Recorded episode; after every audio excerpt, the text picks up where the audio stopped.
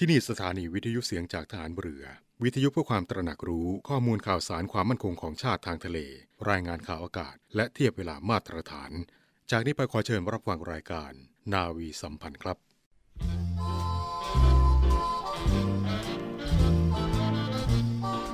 13 กรกฎาเวียนมาแล้วพระศกแก้วกราบเบื้องบาทดังประสงค์ ประสูติการผ่านมาสู่พระองค์ ขอจงทรงพระเกษมและเปรมปรี ขอพระชนมากยิ่งหมื่นพรรษา ขอเทวาปกปักเกษมสี คุณแม่คุณภาพถวายถ้อยร้อยกวี กรมหมื่นสุทนารีของชาวไทย ควรไม่ควรแล้วแต่จะโปรด ข้าพระพุทธเจ้า สถานีวิทยุเสียงจากทหารเรือ ค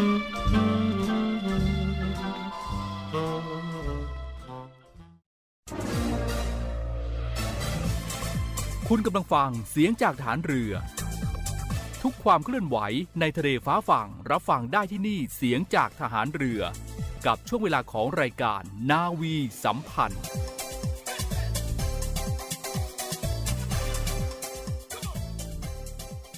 สวัสดีคุณผู้ฟังทุกท่านครับได้เวลาของรายการนาวีสัมพันธ์ในเช้าวันนี้แล้วครับ เราจะมาพบกันเป็นประจำในช่วงเวลา7โมงครึ่งถึง8โมงทางสถานีวิทยุในเครือข่ายเสียงจากทหารเรือ 30 นาทีกับรายการนาวีสัมพันธ์จะมีเรื่องราวข่าวสารสาระที่น่าสนใจนำมาฝากให้กับคุณผู้ฟังได้รับฟังกันในทุกๆเช้าแบบนี้ พบกันในวันนี้ครับเช้าวันพุธที่ 13 กรกฎาคม 2565 อยู่กับผมจ่าเอกปฏิพลเช่นเคยครับ คุณผู้ฟังครับวันนี้วันที่ 13 กรกฎาคม นอกจากจะเป็นวันสำคัญทางพระพุทธศาสนา อย่างวันอาสาฬหาบูชาแล้ว ยังเป็นอีกหนึ่งวันสำคัญของปวงชนชาวไทยครับ ด้วยเป็นวันคล้ายวันประสูติพระเจ้าวรวงเธอ พระองค์เจ้าสมสวลีกรมหมื่นสุทธนารีนาถ ซึ่งโอกาสอันเป็นมงคลนี้ครับ ทางรายการนาวิสัมพันธ์จึงขอนำบทความเทิดพระเกียรติของพระองค์ท่าน มาเผยแพร่ให้แก่คุณผู้ฟังได้รับฟังกันในช่วงต้นของรายการวันนี้ พร้อมแล้วเชิญติดตามรับฟังกันได้เลยครับ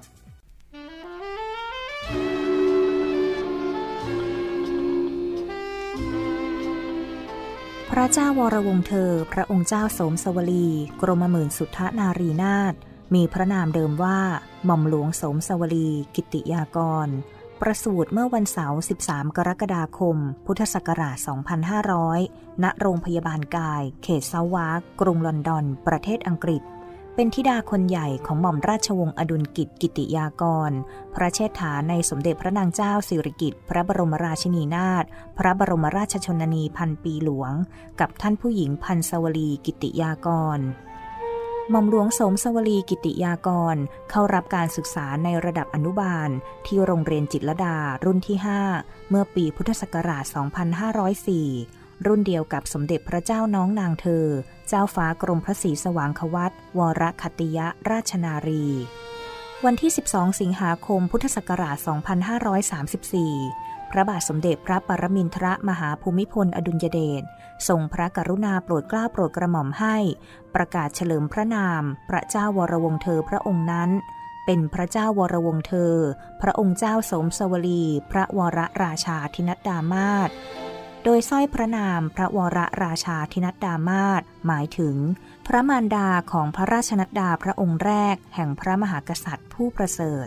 กล่าวคือ พระองค์ทรงเป็นพระมารดาของสมเด็จพระเจ้าลูกเธอ เจ้าฟ้าพัชรกิติยาภา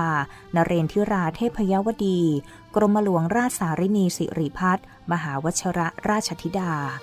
พระเจ้าวรวงเธอ พระองค์เจ้าสมสวลีกรมหมื่นสุทธนารีนาถทรงบำเพ็ญพระกรณียกิจด้านต่างๆ มากมาย โดยเฉพาะด้านสังคมสงเคราะห์ และด้านสาธารณสุข โดยทรงดำรงตำแหน่งนายกกิติมาศักดิ์ของมูลนิธิอาสาเพื่อนพึ่งพายามยาก สภากาชาติไทย รวมถึงโครงการคืนชีวิตให้พ่อแม่เพื่อลูกน้อยที่ติดเอดกองทุนยาพระวรราชาธินัดดามาศสำหรับผู้ติดเชื้อเอดสภากาชาติไทย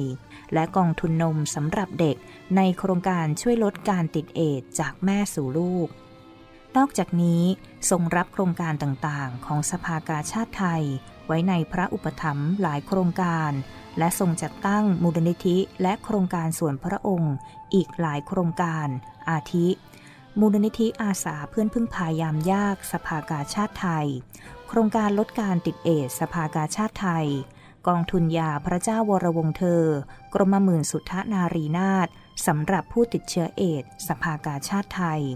กองทุนยาพระเจ้าวรวงเธอ กรมหมื่นสุทธนารีนาถเพื่อช่วยลดการติดเอดสภากาชาติไทย กองทุนนมสำหรับเด็กในโครงการช่วยลดการติดเอดจากแม่สู่ลูก สภากาชาติไทย กองทุนโรคมะเร็งในเด็กในพระอุปถัมภ์พระเจ้าวรวงเธอ พระองค์เจ้าสมสวลีกรมหมื่นสุทธนารีนาถมูลนิธิศาสตราจารย์นายแพทย์หม่อมราชวงศ์กัลยาณกิจกิติยากร มูลนิธิโรคโลหิตจางทาลัสซีเมียแห่งประเทศไทย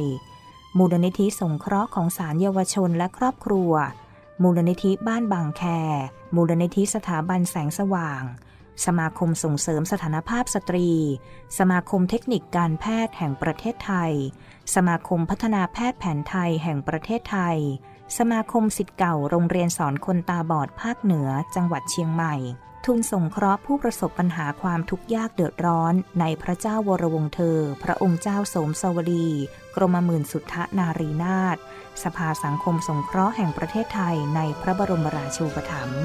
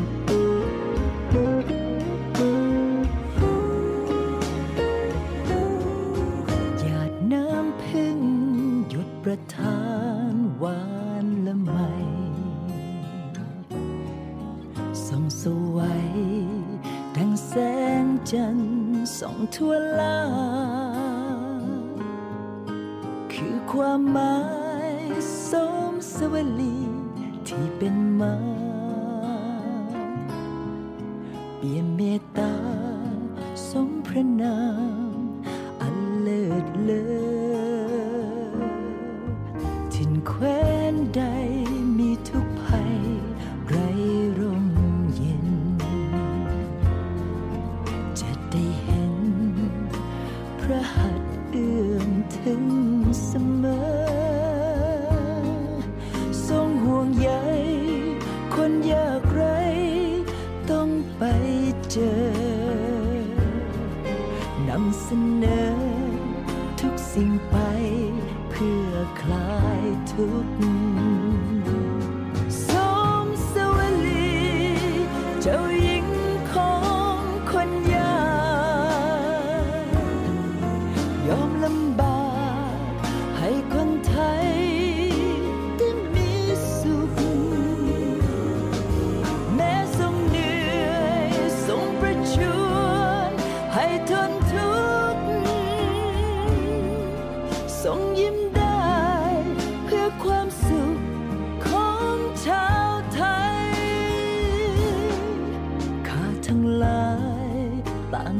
ใจ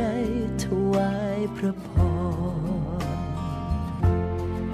เฝ้าวิงวอนสิ่งศักดิ์สิทธิ์ที่กราบไหว้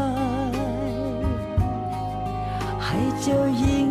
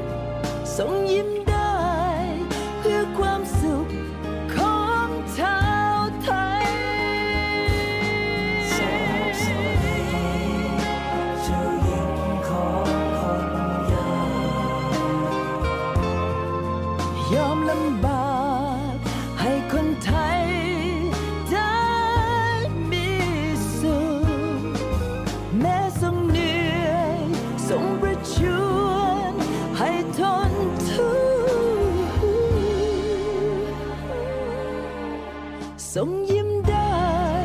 เพื่อความสุขของเท้ไทย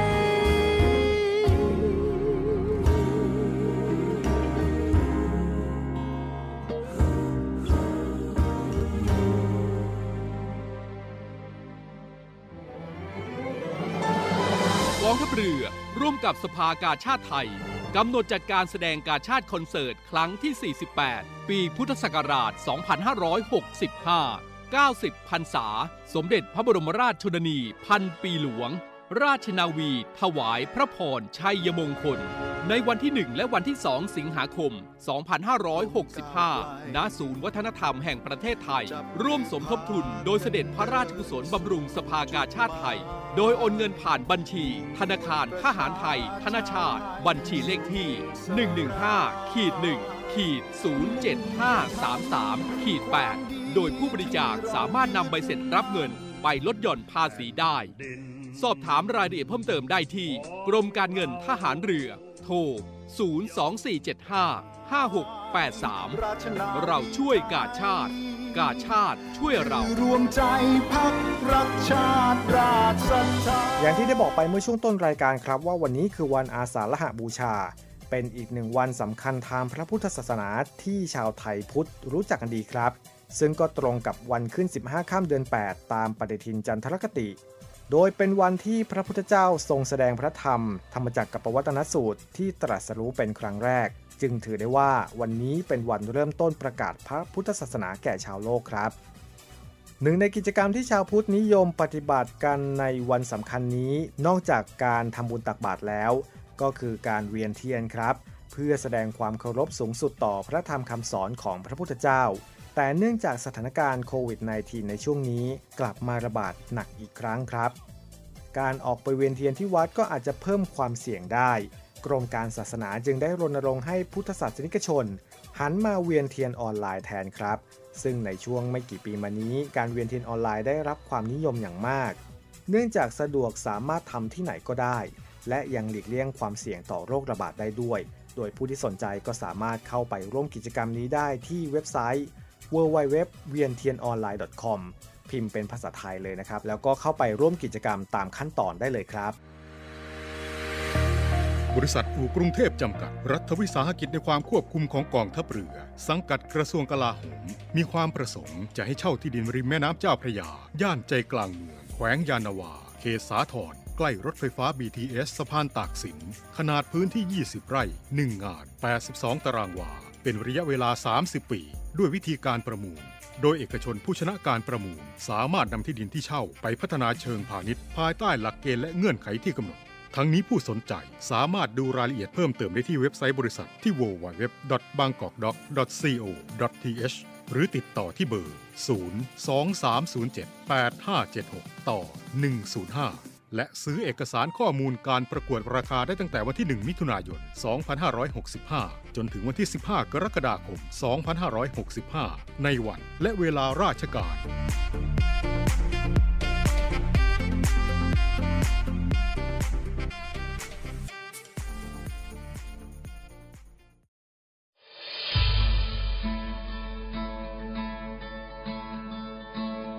ด้วยกลุ่มนักธุรกิจผู้มีความเสียสละ มุ่งทำสิ่งดีต่อสังคม ในนาม กลุ่มเส้นทางบุญ ได้จัดให้มีคอนเสิร์ตการกุศลขึ้น โดยมีวัตถุประสงค์ เพื่อจัดหาเครื่องมือแพทย์ ให้กับโรงพยาบาลสมเด็จพระปิ่นเกล้า กรมแพทย์ทหารเรือ และจัดหาทุนเพื่อสนับสนุนการศึกษา ให้กับนักเรียนแพทย์ทหาร วิทยาลัยแพทยศาสตร์ พระมงกุฎเกล้า โดยการจัดคอนเสิร์ตการกุศลในครั้งนี้ ได้กำหนดจัดให้มีขึ้น ในวันอาทิตย์ที่ 4 กันยายน 2565 ตั้งแต่เวลา 17นาฬิกา30 นาทีเป็นต้นไป ณ หอประชุมกองทัพเรือ กรุงเทพมหานคร สนใจร่วมบริจาคเงิน เพื่อจัดหาเครื่องมือแพทย์ ให้กับโรงพยาบาลสมเด็จพระปิ่นเกล้า สามารถบริจาคได้ที่ ธนาคารทหารไทยธนาชาติ บัญชีเลขที่ 0402 538 250 และสนใจร่วมบริจาคเงินทุน เพื่อสนับสนุนการศึกษาให้กับนักเรียนแพทย์ทหาร วิทยาลัยแพทยศาสตร์ พระมงกุฎเกล้า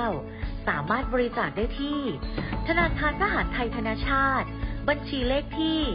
0387 298 201 การบริจาคสามารถลดหย่อนภาษีได้ถึง2เท่า ร่วมทำความดี ถึงมีไม่มากแต่อยากแบ่งปัน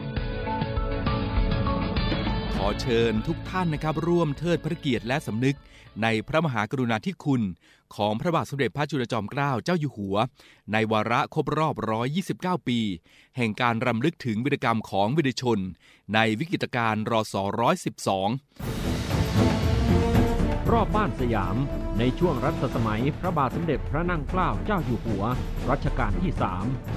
จนถึงรัชสมัยพระบาทสมเด็จพระจุลจอมเกล้าเจ้าอยู่หัว รัชกาลที่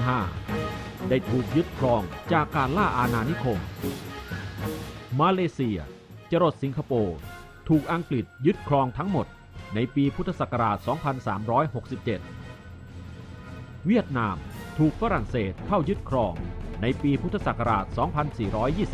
2427 และในปีต่อมาพม่าถูกอังกฤษเข้ายึดครอง ประกาศเป็นส่วนหนึ่งกับอาณานิคมอินเดีย ช่วงเวลาของรัชสมัยพระบาทสมเด็จพระจุลจอมเกล้าเจ้าอยู่หัวแผ่นดินสยามอยู่ในช่วงหัวเลี้ยวหัวต่อ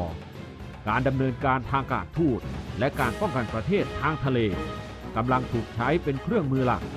ด้วยในการใช้กำลังทางทหารนั้น ชาติล่าอาณานิคม ต่างใช้กำลังที่มาจากเรือรบเป็นสำคัญ พระบาทสมเด็จพระจุลจอมเกล้าเจ้าอยู่หัว ทรงตระหนักถึงภัยคุกคามในขณะนั้นเป็นอย่างดีป้อมปราการได้ทรงเลือกเป็นหนึ่งในการเตรียมรับมือ อันเนื่องจากเวลานั้น เราไม่มีเรือที่จะสามารถใช้เป็นเรือรบโดยสมบูรณ์แบบ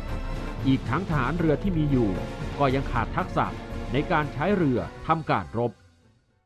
พระยาชนลยุทธโยธิน หรือกัปตันริเชอริเยอร์ ชาวเดนมาร์ก คือหนึ่งในชาวต่างชาติ ที่เข้ามารับราชการกำกับดูแลกิจการทหารเรือในเวลานั้น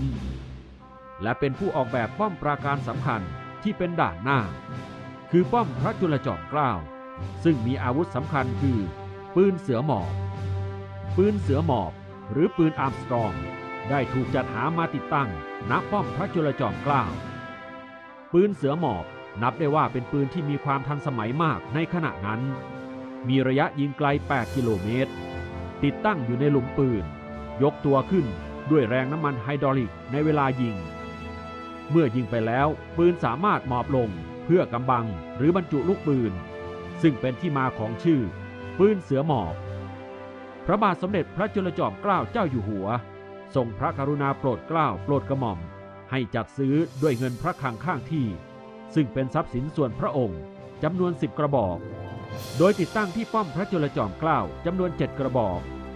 และที่ป้อมผีเสื้อสมุทรจำนวนสามกระบอก โดยทรงรับสั่งให้พระยาชลยุทธโยธิน ควบคุมการสร้างและการติดตั้งปืน ซึ่งต่อมาหลังสร้างเสร็จ พระบาทสมเด็จพระจุลจอมเกล้าเจ้าอยู่หัว เสด็จพระราชดำเนินด้วยเรือพระที่นั่ง มหาจักรี เพื่อทอดพระเนตรป้อม และการทดลองยิงปืนที่ป้อม ช่วงเวลานั้นทางฝรั่งเศส ได้หาเหตุก่อให้เกิดการกระทบกระทั่งกับทางฝ่ายไทยมาอย่างต่อเนื่อง จนในที่สุดฝ่ายไทยได้รับคำเตือนจากทางฝรั่งเศสว่า บัดนี้รัฐบาลฝรั่งเศสได้สั่งให้กองเรือรบเดินทางมาไซง่อนแล้ว และถ้าเหตุการณ์ถึงคราวจำเป็น รัฐบาลฝรั่งเศสจะส่งกองเรือรบนั้นเข้ามากรุงเทพรัฐบาลไทยมีความตั้งใจจะปิดปากน้ำเจ้าพระยา และต่อสู้ป้องกันปากน้ำตามกำลังที่จะกระทำได้ และในวันที่ 13 กรกฎาคม รัตนโกสินทร์ศก 112 หรือพุทธศักราช 2436 เป็นวันที่กองเรือรบของฝรั่งเศส อันประกอบด้วย เรือปืนชั้นที่2แองคองสตัง และเรือปืนโคเมตภายใต้การบังคับบัญชาของนาวาโทโบรี โดยมีเรือนำร่องที่มีชื่อว่า เรือเยเบเซ เดินทางสู่สยาม เรือรบของทางฝ่ายฝรั่งเศส แล่นฝ่าแนวต้านทานของป้อมพระจุลจอมเกล้าเรือที่ปรับเป็นเรือรบของฝ่ายสยาม ที่ทำการต่อสู้อย่างเต็มความสามารถ แต่ปืนต่างๆที่ติดตั้งบนเรือมีอนุภาพไม่มากพอที่จะทำลายเรือของทางฝรั่งเศสได้ทำให้เรือฝรั่งเศสสามารถเดินเรือต่อไปจนถึงกรุงเทพ จอดทอดสมอ หน้าสถานทูตฝรั่งเศสได้ในที่สุด ฝ่ายสยามถูกกล่าวหาว่าล่วงละเมิดความสัมพันธ์ ถูกปรับค่าปฏิกรรมสงคราม และด้วยปัจจัยที่เหนือความควบคุมอีกหลายประการ ถูกบังคับให้ยอมสละดินแดนฝั่งซ้ายของแม่น้ำโขง อีกทั้งเมืองจันทบุรี ก็ถูกยึดไว้เป็นประกัน เพื่อให้ปฏิบัติตามพันธสัญญา ถ้าความเป็นเอกราชของกรุงสยามได้สิ้นสุดไปเมื่อใด ชีวิตฉันก็คงจะสุดสิ้นไปเมื่อนั้น พระราชหัตถเลขาที่พระบาทสมเด็จพระจุลจอมเกล้าเจ้าอยู่หัว ทรงสะท้อนความขมขื่นพระราชาฤทัยอย่างยิ่งยวด ต่อมาพระองค์ทรงดำเนินพระราโชบายทางด้านการทูตกับประเทศมหาอำนาจตะวันตก ที่เป็นมิตรกับฝ่ายไทย จนเกิดการทวงดุลอำนาจจนเป็นผลสำเร็จทำให้สยามรอดพ้นจากการตกเป็นเมืองขึ้น ทั้งยังทรงให้มีการพัฒนาการป้องกันประเทศในหลายด้าน และที่สำคัญคือ ทรงหวังให้คนไทยพึ่งพาตนเองในการป้องกันประเทศทางทะเลได้ การนำลึกถึงเหตุการณ์สำคัญทางประวัติศาสตร์ของชาติ โดยเฉพาะอย่างยิ่งที่เกี่ยวกับการป้องกันประเทศนั้น มีแง่มุมที่เราจำเป็นต้องเรียนรู้อยู่หลายมุม ทั้งในเรื่องของบริบท สภาวะแวดล้อมของเหตุการณ์ในขณะนั้น การตอบสนองต่อเหตุการณ์ และการประมาณสถานการณ์ตลอดจนขีดความสามารถของกำลังพลและยุทโธปกรณ์ และบทเรียนที่ได้รับสำหรับวิกฤตการณ์รัตนโกสินทร์ศก 112 นั้นเอ่อเป็นช่วงเวลาที่ชาติไทยเราต้องเผชิญกับภัยคุกคามจากลัทธิล่าอาณานิคม ซึ่งนับว่าเป็นการเผชิญหน้า กับฝ่ายตรงข้ามที่มีขีดความสามารถและเทคโนโลยีทางทหารที่ต่างกันมาก โดยฝ่ายไทยได้พยายามที่จะเจรจาเพื่อยุติความขัดแย้งอย่างเต็มที่ ในขณะเดียวกันก็ได้พยายามที่จะจัดหายุทโธปกรณ์สมัยใหม่จากอังกฤษ ได้แก่ปืนเสือหมอบ ซึ่งเป็นปืนใหญ่ มีไว้สกัดกั้นการนำเรือของฝ่ายตรงข้ามที่เข้ามาในแม่น้ำเจ้าพระยา ซึ่งเมื่อเกิดเหตุการณ์ก็ได้มีการใช้ปืนใหญ่ชนิดนี้ต่อสู้กับฝ่ายตรงข้าม ถึงแม้ว่าในครั้งนั้นจะไม่สามารถสกัดกั้นให้ต่างชาตินำเรือเข้ามาในพระนครได้ แต่ก็ได้ทำหน้าที่ในการป้องปรามได้เป็นอย่างดี เพราะหลังจากเหตุการณ์ในครั้งนั้นกองเรือต่างชาติก็ไม่กล้า ลงมือปฏิบัติการด้านปากแม่น้ำเจ้าพระยาอีกเลย มิติต่อมาคือมิติด้านการตอบสนองต่อสถานการณ์ด้วยพระปีชาสามารถของพระบาทสมเด็จพระจุลจอมเกล้าเจ้าอยู่หัว ที่ทรงตัดสินพระราชหฤทัยในการผ่อนปลนและใช้วิถีทางทางการทูต ในการคานอำนาจของประเทศมหาอำนาจทำให้ชาติ รอดพ้นจากการล่มสลาย และตกเป็นเมืองขึ้นของชาติตะวันตก ซึ่งนับว่าเป็นกุศโลบายและการตัดสินใจที่ดีที่สุดในสถานการณ์ขณะนั้น จนมาถึงทุกวันนี้เราทุกคนทราบกันดีว่า ผลลัพธ์จากการไม่ตกเป็นเมืองขึ้นของชาติตะวันตกนั้นทำให้เรามีความภูมิใจในความเป็นชาติ มีอิสระในการปกครอง และสามารถใช้ความเป็นอิสระ ในการนำทรัพยากรที่มีมาสร้างประเทศไทยให้เจริญรุ่งเรืองมาจนถึงปัจจุบัน และในมิติหนึ่งก็คือมิติด้านการป้องกันประเทศทางทะเลของไทย ที่ถือได้ว่าเหตุการณ์ในครั้งนั้นนำมาซึ่งการปรับปรุงพัฒนากองทัพเรือ โดยเฉพาะอย่างยิ่งการที่พระบาทสมเด็จพระจุลจอมเกล้าเจ้าอยู่หัว ทรงตัดสินพระราชหฤทัยส่งพระราชโอรสไปศึกษาวิทยาการ ยังชาติที่มีความก้าวหน้าทางการทหาร หนึ่งในพระองค์นั้นก็คือพลเอกพระเจ้าบรมวงศ์เธอ พระองค์เจ้าอาภากรเกียรติวงศ์กรมหลวงชุมพรเขตอุดมศักดิ์หรือองค์เสด็จเตี่ยที่หลังจากทรงสำเร็จการศึกษาการทหารเรือจากประเทศอังกฤษ ก็ทรงกลับมาพัฒนาอย่างลากแก้วให้ราชนาวีเจริญก้าวหน้า สืบมาจนถึงทุกวันนี้ ประวัติศาสตร์ชาติในส่วนนี้จึงนับว่าเป็นเรื่องราวที่มีคุณค่าที่เราชนรุ่นหลังควรศึกษาให้ถ่องแท้และในโอกาสนี้กองทัพเรือ ขอเป็นตัวแทนพี่น้องประชาชน ร่วมกับหลายภาคส่วน ทั้งภาครัฐ และเอกชน ร่วมน้อมลำลึกในพระมหากรุณาธิคุณ จัดกิจกรรมและสร้างการรับรู้เพื่อลำลึกถึงวิกฤตการณ์รัตนโกสินทร์ศพ 112 โดยการสร้างจิตสำนึกที่ดีต่อชาติร่วมกัน 13 กรกฎาคม รัตนโกสินทร์ศก112 ซึ่งเป็นเวลา 120 กว่าปีแล้ว จากวันนั้นถึงวันนี้ อนุสร์ป้อมปราการของชาติ ป้อมพระจุลจอมเกล้าความหมาย คุณค่า พระมหากรุณาธิคุณกำลังป้องกันชาติทางทะเล และทั้งหมดนั้นก็คือรายการนาวีสัมพันธ์ในเช้าวันนี้ครับ วันนี้หมดเวลาลงแล้วต้องลาคุณผู้ฟังไปก่อน แล้วพบกันใหม่กับรายการนาวีสัมพันธ์ในวันพรุ่งนี้สำหรับวันนี้สวัสดีครับ